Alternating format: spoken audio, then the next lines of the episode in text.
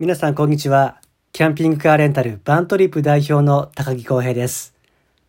この番組バントリップスタジオでは北海道の東側、道東エリアのライフスタイル、そして地元のコミュニティ FM で放送されているラジオ番組バントリップスタジオのバックナンバーなどをお送りしています。今日は2月21日日曜日、まもなく22日月曜日になるというような時間帯お送りしています。今日はですね、帯広のお天気は朝から結構風が強かったんですけども、空の方は真っ青な、えー青空が広がっていました。気温の方は先ほどウェブでチェックすると、上がプラスの2度、そして下がマイナス4度ぐらいだったということなんですね。えー我が家では薪ストーブをパチパチ炊きながら、えー味噌作りを行っておりました。皆さん味噌作ったことありますかね？えー茹でまして、豆をぐちゅぐちゅ大豆を崩しましてね、えー塩ですとか麹を入れて、こう作るんですけども、ね、こういった作業だけで1年分の味噌が作れると思うと、なんか得した気分。ね、えーいいなと思いました。子供と妻が中心になって作っていたんですけども、ぜひ作ったことないというお家なんかはやってみてください。でね、僕は一方で、あのー iPad で将棋やってました。あの、うちの息子が幼稚園の年長さんなんですけど、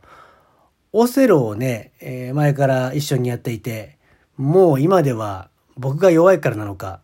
もう五分五分なんですよね。だったらもうちょっといろいろ頭を使う将棋なんかいいんじゃないかなと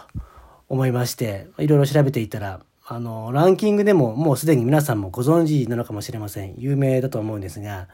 ピオ将棋っていうね、えー、ひよこさん出てくるような、そんな将棋のアプリがありまして、これがまた使いやすいんですよ。それぞれの駒がどういう動きをするのかっていうのを対戦中にもパッと教えてくれますしね。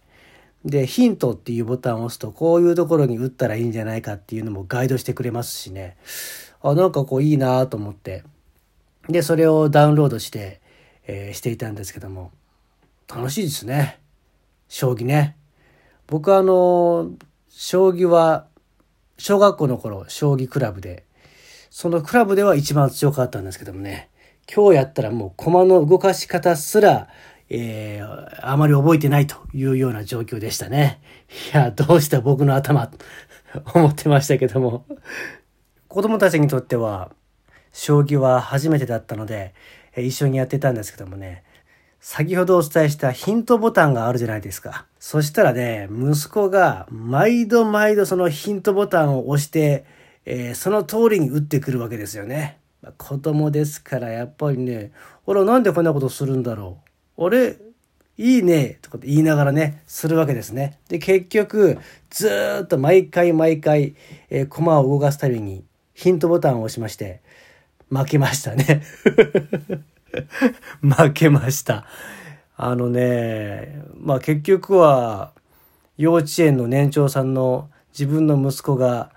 えーアプリに従って指してきただけなんですけども、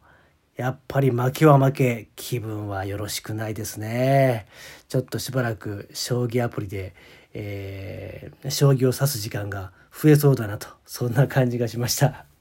皆さん機会がありましたら、将棋アプリ、プチ、プチ将棋じゃないや、ピオ将棋で一度指してみてください。機会がありましたら対戦しましょう。